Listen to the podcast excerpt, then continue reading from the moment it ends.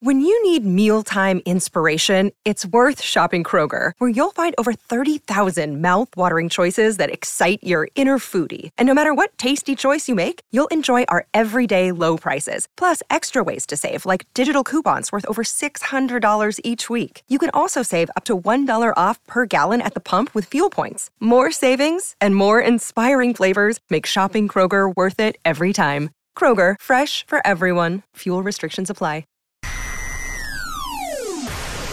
It's the Gamecock Central Takeover Hour with Chris Clark, Wes Mitchell, and Tyler Head on your home of the Gamecocks in Columbia. 107.5 The Game on 100.3 The Game in Myrtle Beach and 100.5 The Game in Florence.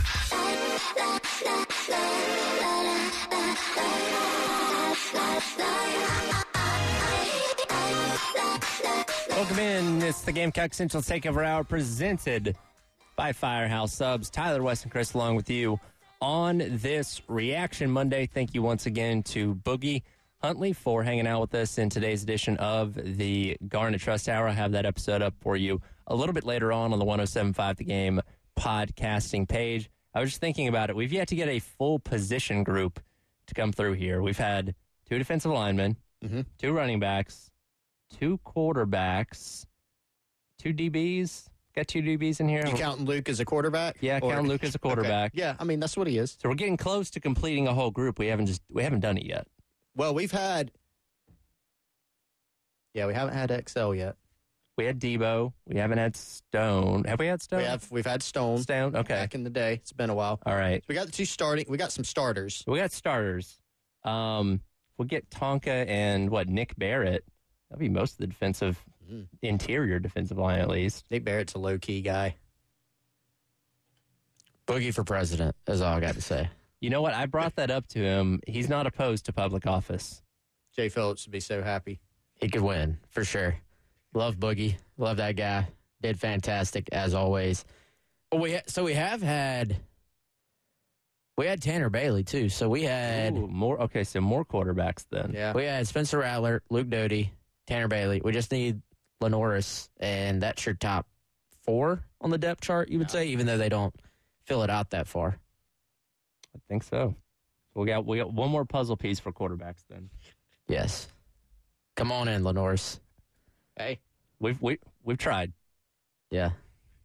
Not hard enough. Not hard enough. We're, we hey, we still got seven more weeks of the regular season. LaNorris Yes. is a lock for next year. I guarantee we will get him on the show. Guarantee. It's Chris Clark Yeah, I'll- guarantee. I'll personally have to resign or something if we can't get him in here, but he'll he'll be here. But uh, obviously, good insight from Boogie. Uh, you know, getting prepared, coming off a bye week, getting prepared for Florida this upcoming weekend, and, and he did some, was talking about something that Preston Thorne mentioned on uh, the early game the other day with Bill, and you know what the bye week allows you to do. They do have three practices Monday through Wednesday of last week, and while you're not focusing on a specific opponent that upcoming weekend, you can really hone in on your technique and doing little specific things right, getting those kind of things better. And then, of course, you have the rest of the week where you have a couple days off for the physical and the mental rest, which he also said was very beneficial. And, you know, we're hoping that they came out this weekend and look like a, a fresh and, and ready ready to go team for the final seven games. I, I think the bye week, in terms of getting healthy, is just as important for the guys that we haven't been talking about all year long. You know, because we've talked about this this this past week, but those guys are dealing with bumps and bruises, and uh, they're dinged up too. And Beamer in the SEC teleconference last week, he mentioned some of the guys that actually haven't even been mentioned on the injury report. One of them being Boogie Huntley, and um, you know, it's hey, we we got guys. Uh, he mentioned Trey Knox. You know, we, we knew preseason Trey dinged up his knee, but he's played throughout the year. And Tonka Hemingway, a guy that that Beamer mentioned last week, is just being dinged up. So I, I think for those guys to just, you know, Spencer Rattler just getting hit so many times, you know, the number of times you get hit in a given season kind of piles up. We we've talked all year about pass pro issues and how many times that's gotten Rattler hit. So I think just kind of getting the young guys some extra reps. You know, maybe Knox takes some, you know, a few reps off. Boogie can take a few reps off, stuff like that, even during those three practices. And then just a physical and mental reset after that. I think it's massive. I, I think we've seen South Carolina play pretty well coming off of buys or, or just coming off of kind of using this time to tweak what they're doing. Maybe you eliminate a couple things, maybe you add a couple things. And that, that's been a big key for Beamer's first two years is just being able to finish on, on a high note for the most part. And so I'll, I'll be curious to see going into this week. My, my initial thought on South Carolina, Florida is what do we see new Mm-hmm. coming out of the bye week? We know they're not going to reinvent everything, but Beamer even hinted to the fact that there are going to be some new things to the extent that he said he's not going to tell us what they are, which means to me they're at least noteworthy enough that he doesn't want Billy Napier and the Florida staff knowing either. Yeah, and I got that question this morning on the Insiders Forum, Gamecock Central. Hey, what do you think those things are going to be? Is it What'd going to be? I'll, I'll unpack it a little Okay. bit. But the, the overall answer is I don't know yet, right? But it was is it going to be scheme or is it going to be personnel or is it going to be a combination of both? And so the, the only answer that I definitely had was I do think it'll be a combination of both. Now, like you said, Wes, it's not going to be a, I don't think it'll be a reinventing of the wheel. They're not going to come out and be running the wing tee all of a sudden offensively or something like that. It might even be some schematic things that offensively, defensively, on special teams, maybe they're not even as noticeable. Maybe they are, you know, but to to the naked eye, maybe they're just running a you know a few different. Maybe they're running a few more gap scheme runs instead of zones, things like that. Personnel, I think those may be more noticeable. Maybe some guys may be playing less at certain spots. Some guys may be playing more at certain spots or have a slightly altered role. Remember, we got into that last week a little bit of Shane Beamer had that very interesting comment on the teleconference about how guys were going to be, Wes, you'll have to kind of put it in the correct phrasing, but you know, they might be playing in a in a different role within their role or, or something of that nature. It kind of got us wondering what exactly that means. So there could be some differences in personnel, and there could be some kind of schematic, philosophical uh, shifts too. And, and he's very much hinted at those things and alluded to them. Well, and we talked specifically about the offense, and obviously Dow Loggins coming into the season having not called plays at the college level yet. You now have a five week sample size to go back and look at and assess what was good, what was bad, what needs to be changed. And again, having those extra days with the bye week can give you more time to dive specifically in what you're doing and what you can change going forward, whether that be scheme or personnel, like you said. And, and while it may not be noticeably different right out of the gate against Florida, if they feel like they can do small things a little bit better, hopefully that proves to be beneficial over these next seven games. Yeah, and I, I, I think the the quote from Beamer was, "Are there guys that have been playing that maybe would be better suited to play somewhere different at that position?" Yes. And. We we we don't know is that a softened way of saying uh, playing just less? Like, hey, you're playing at this position, we're going to ease you back a little Mhm. bit, or is that kind of similar to what we saw with like Nick Emmanwori? He's still playing defensive back, but they played him at nickel back against Tennessee when he's played safety for the, uh, I mean, really his entire career, I think. So uh, I think there, there's a lot of different ways this could go. It's a lot of different things that could mean. Some of the tweaks, if you're sitting in the stands on Saturday, you're probably not going to notice whatsoever. And even the personnel stuff, if you're not sitting there kind of going over in your head, oh, this guy's in at interior defensive line now. How many snaps has this guy been in? If you're if you're not like kind of almost keeping a tally as the game progresses, you may not notice those until after the fact either. I notice something every single time when I rewatch the game on TV that I didn't notice just watching it live because there's so much going on in a football game. I think that's what makes it fun.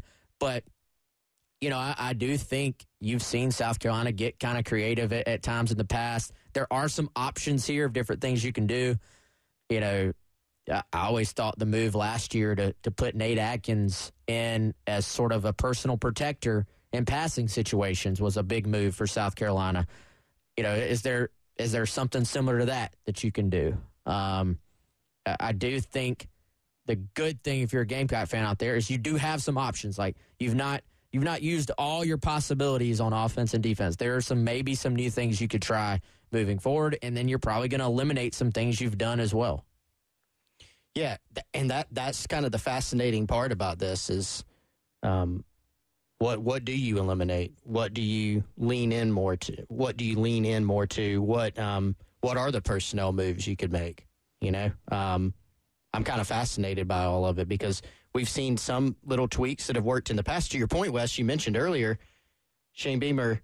You know, his teams have played pretty well through the first two years after bye week, so they're two and zero after the open dates here in South Carolina. One of those against Florida in 21. Florida, uh, you know, you, you lose to A&M by, I think, 30 points.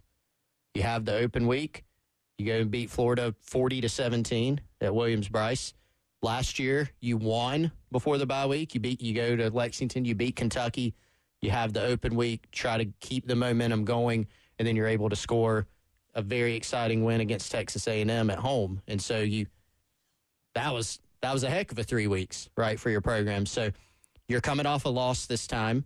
And one thing, and we talked to Boogie a little bit about this last hour, Beamer has been pretty good, not only after open weeks, but he's been good when his team's kind of been counted out, right? That there's some people that have kind of folded up their tent for the season because of how the first five games have gone.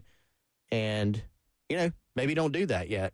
See how the rest of this thing plays out because he, he has been pretty good uh, in those scenarios. But obviously, this weekend is, is a big test toward toward seeing how they respond. I do think it's kind of interesting the fact that the Tennessee series for South Carolina, you look at two years ago, Tennessee beat South Carolina pretty handily in Knoxville.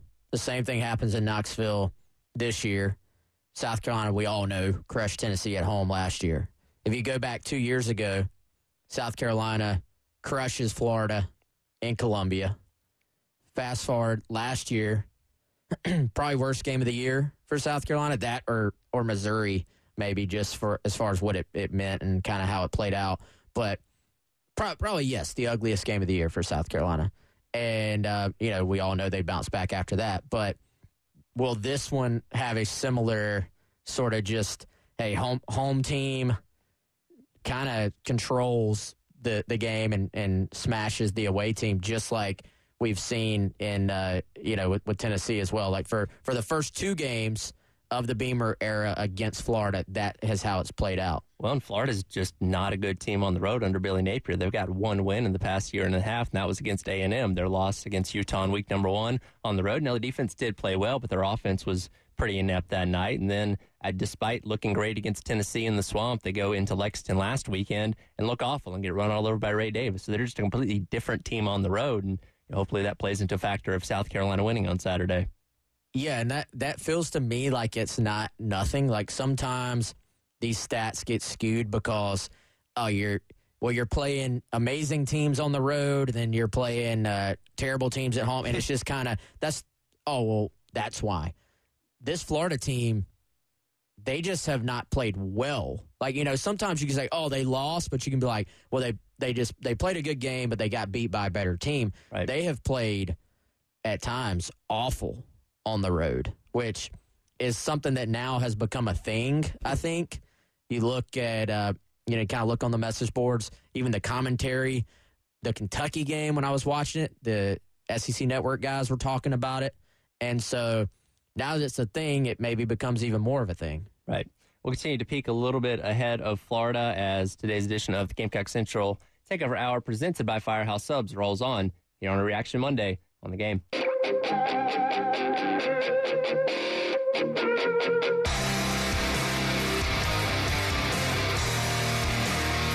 It's the Gamecock Central Takeover Hour with Chris Clark, Wes Mitchell, and Tyler Head on your home of the Gamecocks in Columbia, 107.5 The Game. Also heard on 100.3 The Game in Myrtle Beach and 100.5 The Game in Florence. And to be quite honest, I mean, I think they're embar- they were embarrassed a little bit. You know, I mean, I think there was an element to that that they they wanted to get back in there and play again, you know, and, and make a statement that that's not who they are, right? So, and look, I think the staff felt the same way. So, you know, today was there was a lot of good out there. I think it, we got to keep things in perspective. We got to understand that bigger challenges are ahead, um, and we got to really one of the big challenges for our team is to go play well on the road. You know, I mean, I think that's what's next for us, and uh, next week will present that challenge for us.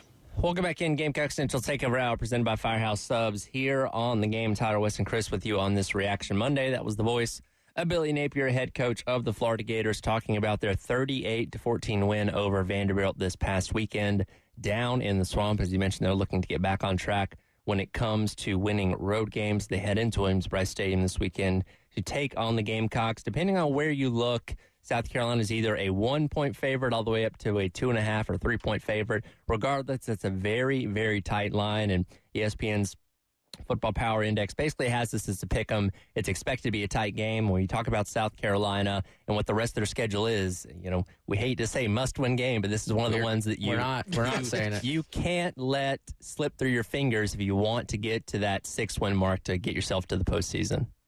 Yeah, I mean, probably. Mm-hmm. But we we would have said that last year, and then South Carolina turns around and beats Tennessee and Clemson. Like we every everybody was sitting there saying, "Oh, you know, this is a you know, this is a team that basically um, is going to finish six and six, and then boom, boom. Like I, I feel like you can't, as much as you want to, you can't play the season out by saying, "Oh, this is now a win, this is now a loss, this is a win." Kentucky last week, you would have been saying, "Man, Kentucky is a team that is going to be fairly heavily favored." Um, at least in context of what you would think of with South Carolina and Kentucky in Columbia over the game. And then you watch them and what they, I mean, great pick by me that Kentucky would knock off Georgia. Uh, y'all nailed that one that Georgia was going to wake up and, you know, say, hey, we are the number one team in the country. Let's go show it. But now you're, I mean, it goes from like, all right, Kentucky is one of the surprise stories of college football so far. To literally, I saw a video clip of Stoops talking about Devin Leary, like basically, you know, kind of going as strong as you will see a coach go about their quarterback. He's calling them out. They not calling him out, playing and then somebody uh, somebody responds on Twitter to that clip and says, "Oh, looks like there's trouble in Lexington," and I'm like, "Guys, one week ago, we were ready to to crown Kentucky as being the surprise team in in the East, maybe." So, uh, you know, so that that game maybe comes back down to being somewhat of a of a coin flip as well. So, I, I don't think you can get too far ahead, but certainly is this a game if you're South Carolina just to get back to three and three, get back to even? You know, I, I think it it actually to me is much like the Mississippi State game. You said, look, this is an opportunity. This is a team that you are going to have similar talent to. It's at your place. You play well at your place. If you win the game, you're back to 500. That was the same case with Mississippi State.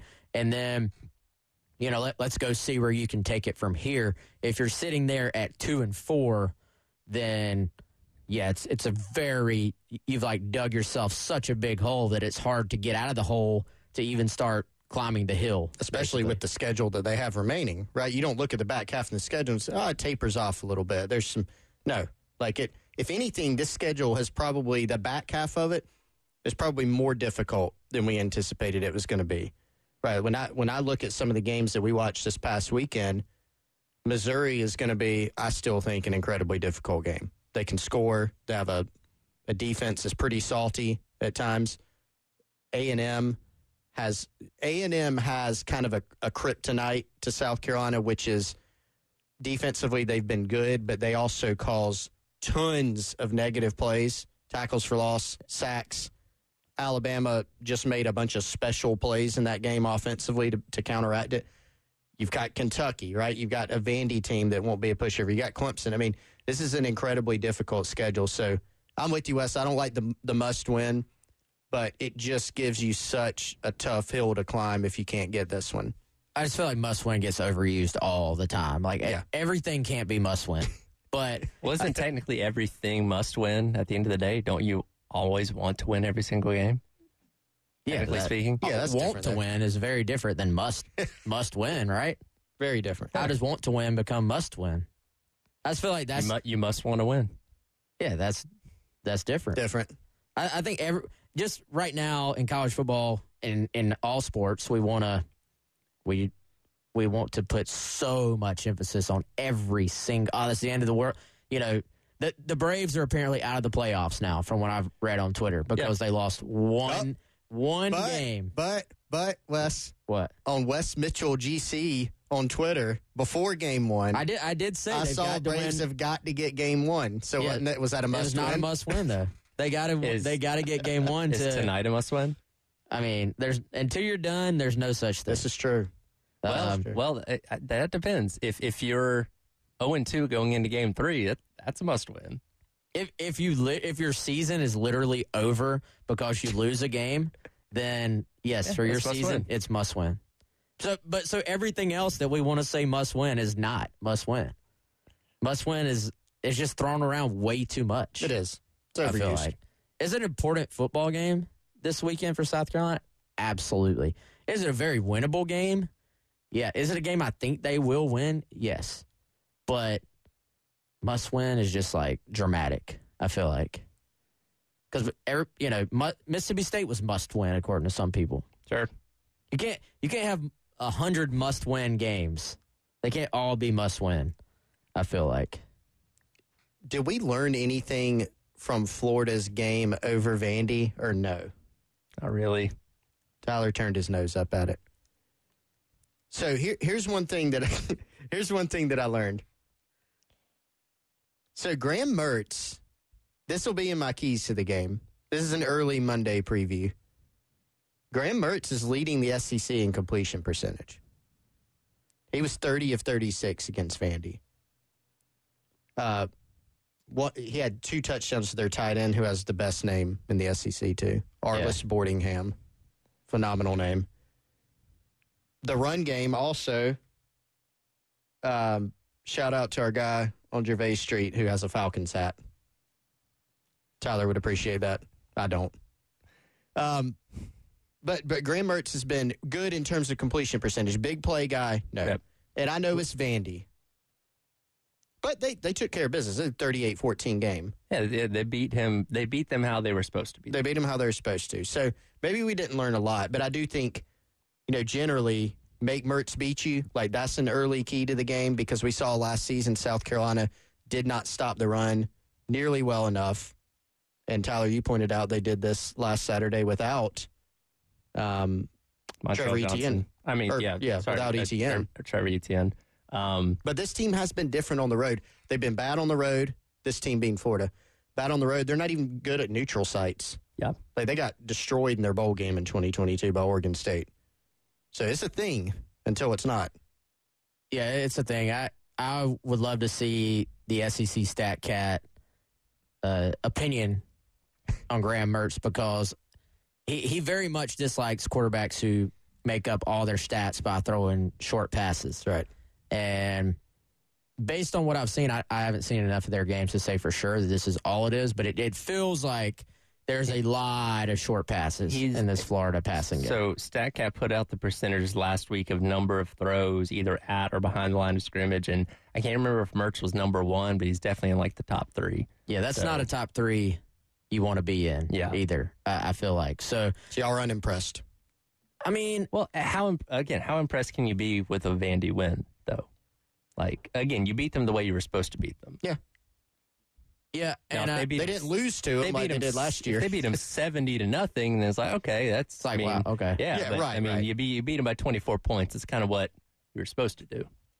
I think, especially knowing you go into this game, if you're Napier, if you're that coaching staff, you have your guys' attention. Like, Yeah. it's not a roll into Vandy where you're, you know, you've just been killing teams and you're like, ah, we're gonna we're just gonna beat Van- Vandy by showing up, Sure. and then you kind of have that letdown game. No, you're you're coming off of a game where you kind of just got embarrassed at Kentucky, so it, it didn't feel like a letdown game for Florida. I think Vandy kind of, I, I think Florida took out some of their frustrations on Vandy a little bit, but I, the th- here's the thing to me about Florida. I don't know if they really do much of anything that just scares you. And like I I looked at that Tennessee game for South Carolina and you could find a lot of things that you're like, well this scares you, well this scares you. You know, it was kind of like South Carolina is going to need to win the turnover battle to win this game. They're going to need some kind of Chris used the word special plays talking about Alabama. being- mm-hmm. You're going to need Legette to go up over top of a guy and make a great play.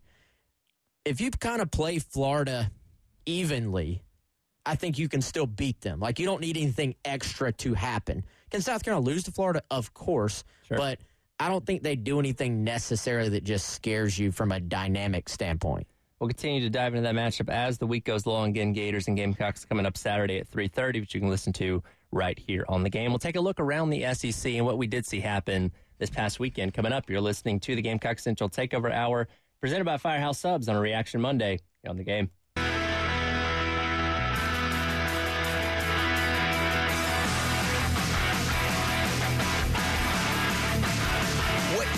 Talking about. Sponsored by Love Chevrolet. On your home of the Gamecocks. In Columbia, 1075 The Game. Also heard on 100.3 The Game in Myrtle Beach. And 100.5 The Game in Florence. They are in Will Reichard's field goal range.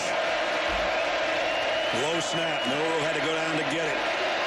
Look out from behind. Throws. Got it to Burton. Touchdown, Alabama. Welcome back in. Gamecock Central Takeover Hour presented by Firehouse Subs.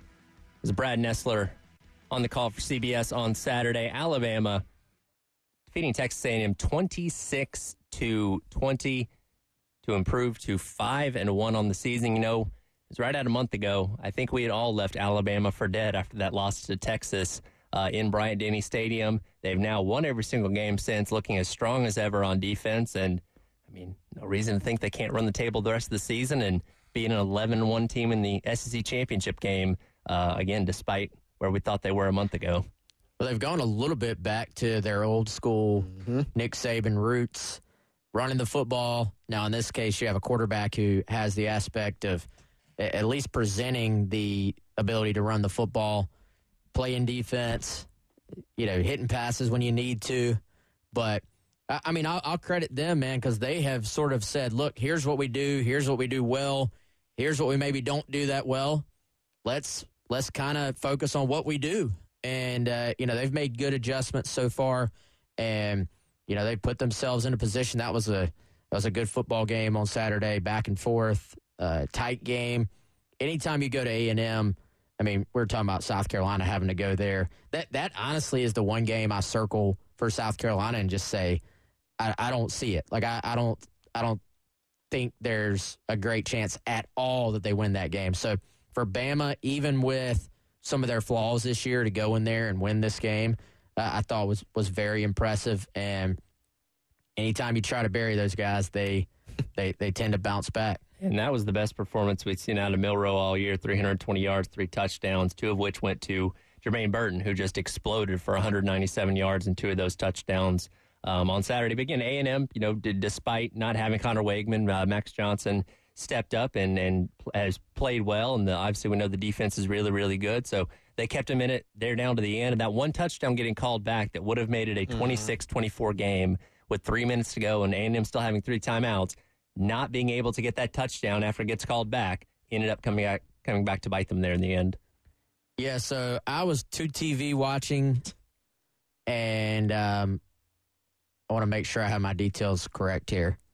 So they they so they end up kicking the field goal there after. So they essentially got the ball like the two. Yeah. Bama held them out of the end zone. They got the field goal, so still only down one score, but then just couldn't get the ball back. Yeah. Would would you have? Did, did they make the right decision to kick the field goal and cut it to one score? Or I always feel like coaches feel like they have to kick the field goal in those situations when really you need you need to now only need the field goal moving forward. You know? It's kind of one of those things like you'd rather get the hardest part out of the way first. And Yes. then, like, okay, we get the ball back now. We only got to drive for a field goal. So, yeah. And again, they thought they had the touchdown, but it ends up getting called back because his foot's out of bounds at the two yard line. But, you know, it's kind of one of those things. I can see it going either way. I don't, I'm not against going for the field goal, but again, now you've made your life a little bit harder if you do get the ball back. Yeah, and I obviously you got to get the ball back. That's a, a big part of it. And so to, to me, it's one of those things. If you go for it there and you don't get it, people are going, "Oh, why didn't you kick the field goal?" And you kind of have to deal with the repercussions of that. It- it's almost like you want people to continue to have hope for longer. Yes. Okay, we'll get the field goal. Now we're only down one score. If we get the ball back, then we have a chance. As opposed to, Yeah. oh, we didn't get it. Now we're down two scores. Now the game's over. yeah, when when really really you're, I think increasing your chances to actually win is probably just, hey, let, let's go for it here, Right. And uh, let's get the touchdown and and give ourselves a little bit better of a chance. But uh, you know that that call could go either way. But there are certain calls that could not go either way. And everybody here should know what I'm talking about. Do you, Do- do you do you want- have the do- clip? Do you want me to play it? Please, please do because yeah, just just play it. Let's Hey, like you should not be handing this football off. Like I don't know what Miami is doing. That's it. Well, here's Chaney. Just straight ahead. Tackled and the ball popped out. You gotta, you gotta read the clock. I mean, uh, read the card. I mean, to me, Georgia Tech has it with 26 seconds left. Here's King from the pocket. Flush to his right with six. Five. Going to loop it downfield. And ball is caught. Touchdown, Georgia Tech. With one second to go in the ball game, Christian Leary. Uh, Wes Durham on the ACC Network on Saturday night. Number 17 Miami hands the game over to Georgia Tech, who ends up winning with that last second touchdown. Um, for those that didn't see it, under a minute to go, clock is running. Miami has a 20 to 17 lead. All they have to do is kneel it. Georgia Tech does not have any more timeouts. Sit on it, let the clock run out, walk away with the victory. Instead, they decide to run the ball fumble it, and yes, Tech went down the field in those last couple seconds and got a last second touchdown to win the game. I, just, I, I mean, it's unreal. Mo- more importantly under 40 seconds Yes. to go. So that that would have that was the last play they had to run because it was under 40 seconds. Clock's running. Tech can't stop it. You sit on it. Game's over. Yeah, I, I, I- I don't know what explanation you could possibly have. Did you watch Cristobal's post game? Oh, I have that too. I, I saw the transcript. I saw the quotes. Right. Fro- You, you want to go ahead and play cut nine? Th- This is uh, Miami head coach Mario Cristobal on what happened there. Yeah, when the drive started, it was going to be at 157, you know, and um, we were run about 127 off, and then it was recalibrated. Um, should have taken a timeout right there at the end. Thought you could get the first down, and we talked about two hands on the ball, but that's not good enough. Just we told them to take it again. That's it. Fumbled the ball 25, and went 75 yards in two plays. But you didn't need the first down. That's the thing. He, they asked. He, he got uh, at least one follow up question, and said we should have kneeled. Like he he he he did eventually finally bottom line it. Right. The question we didn't get an answer to is why. Why did you do that? Well, apparently this is common for Yes, him. yes. He actually had the same scenario play out at Oregon back in 2018. He's not I don't think I don't think he's ever like actually called for a kneel to end the game. He always tries to run it. So Dan Hawkins back. You remember Dan Hawkins, Colorado, Boise State. He wouldn't kneel it at the end of games. Now there can be some scenarios where, like if you're up by 30 points. Yeah, if this is a 20 play. point game, nobody Sure. cares. But this is like you can literally end the game. Like I, I, he either there's two options that I see. You either didn't think about it, which is a big problem, or you did think about it and decided. I don't know which one's the bigger problem. You did think about it, and you were like, and I- I really feel like Mario Cristobal may have been trying to be football guy. You know what I mean? We we don't kneel. We play the play out. We play the game out. So I mean, which one of those is it, and which one's the biggest problem? Bigger problem? You know, th- this all stems because Miami wore black uniforms and black's not in their color palette. I completely blame it on that. so all right, let let's have some nuance about it though. Let's Because- go, let's let's save this. Let's wrap Okay. up Okay. with Okay. more details of this because this this deserves a deeper dive. Okay. We'll hit that coming up. You're listening to the Gamecock Central Takeover Hour presented by Firehouse Subs here on the game.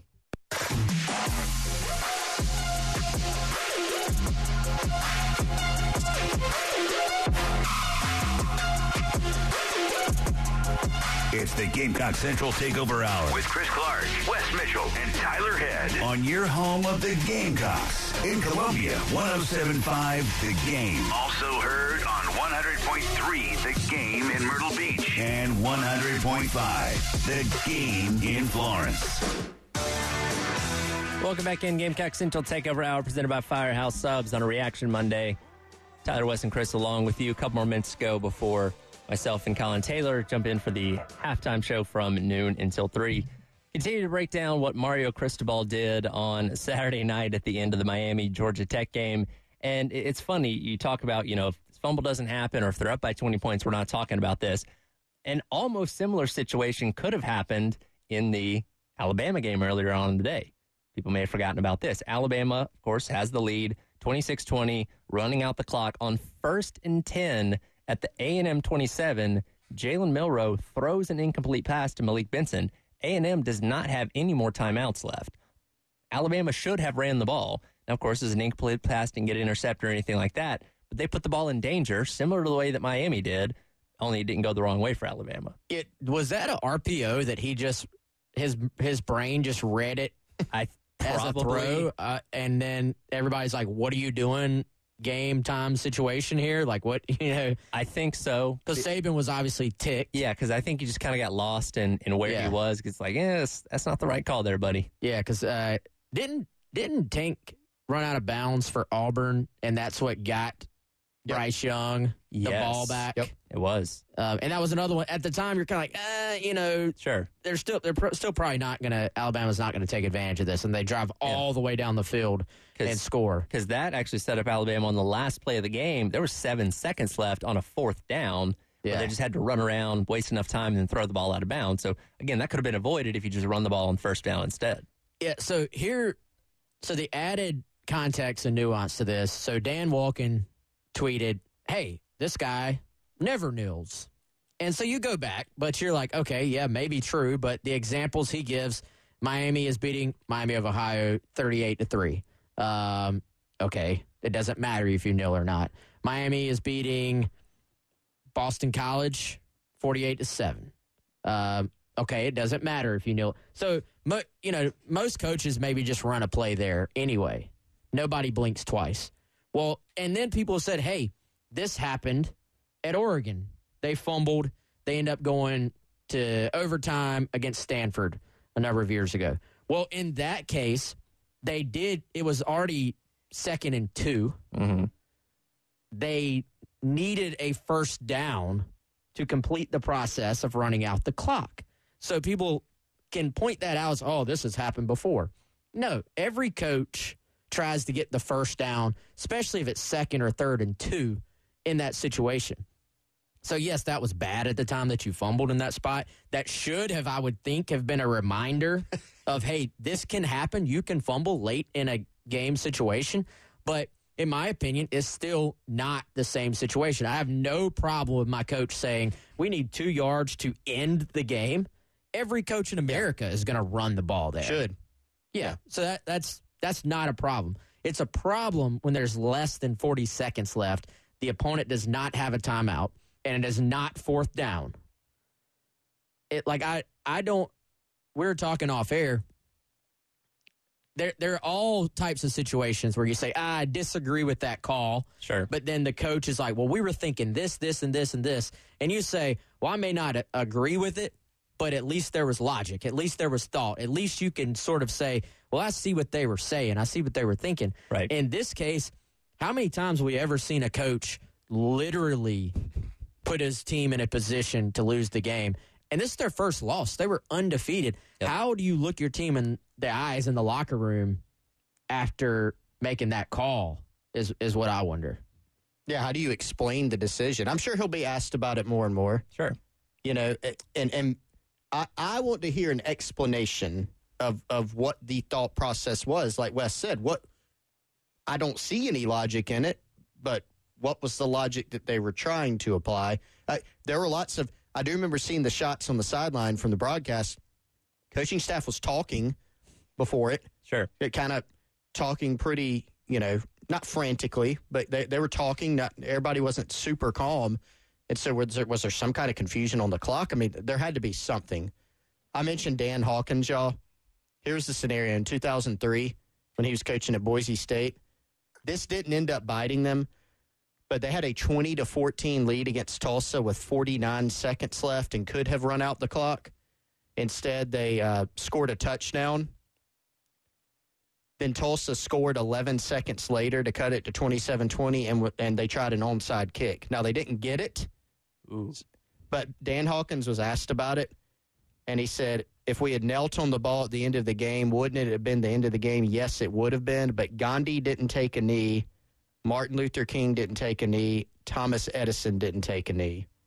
I'm sure not going to take one. So that's his logic. Um, Football guy. Man. We're not taking knees around here. What is Thomas Edison? Really? I don't get- I, that's the one I didn't get. I didn't get. I get the first two, but We got light bulbs to invent, guys. We can't take knees around here. That, that How, how have I never heard that quote? why is that not on a T-shirt? Tyler, that is a brilliant business idea. I, I don't know if anybody would get it. Like, what, what does that T-shirt say? Thomas That, uh, Edison didn't take a knee. I'm not That- going to that's either. that's the bar for football guy right there for sure. didn't did, did I dream this or didn't Kevin Steele have a moment like this at Baylor? Probably because in they the went like one and eleven. I don't, I don't Kevin Steele's been everywhere. Including But- Alabama 87 times. I don't know. I, I feel like that was a thing where there was a late fumble when they could have run the clock out and they ended up losing. But oh, I did. I found it. We'll talk about it tomorrow. Sounds good. save that for another day. That'll do it for today's edition of the Gamecock Central Takeover Hour, presented by Firehouse Subs on a Reaction Monday. Coming up next, myself and Colin Taylor for the halftime show, taking you from noon until three, right here in the game. Step into the world of power, loyalty, and luck. I'm gonna make him an offer he can't refuse. With family, cannolis, and spins mean everything. now, you wanna get mixed up in the family business. Introducing The Godfather at ChumbaCasino.com. Test your luck in the shadowy world of The Godfather slot. Someday, I will call upon you to do a service for me. Play The Godfather now at ChumbaCasino.com. Welcome to the family. No purchase necessary. VGW Group. Void where prohibited by law. 18 plus. Terms and conditions apply.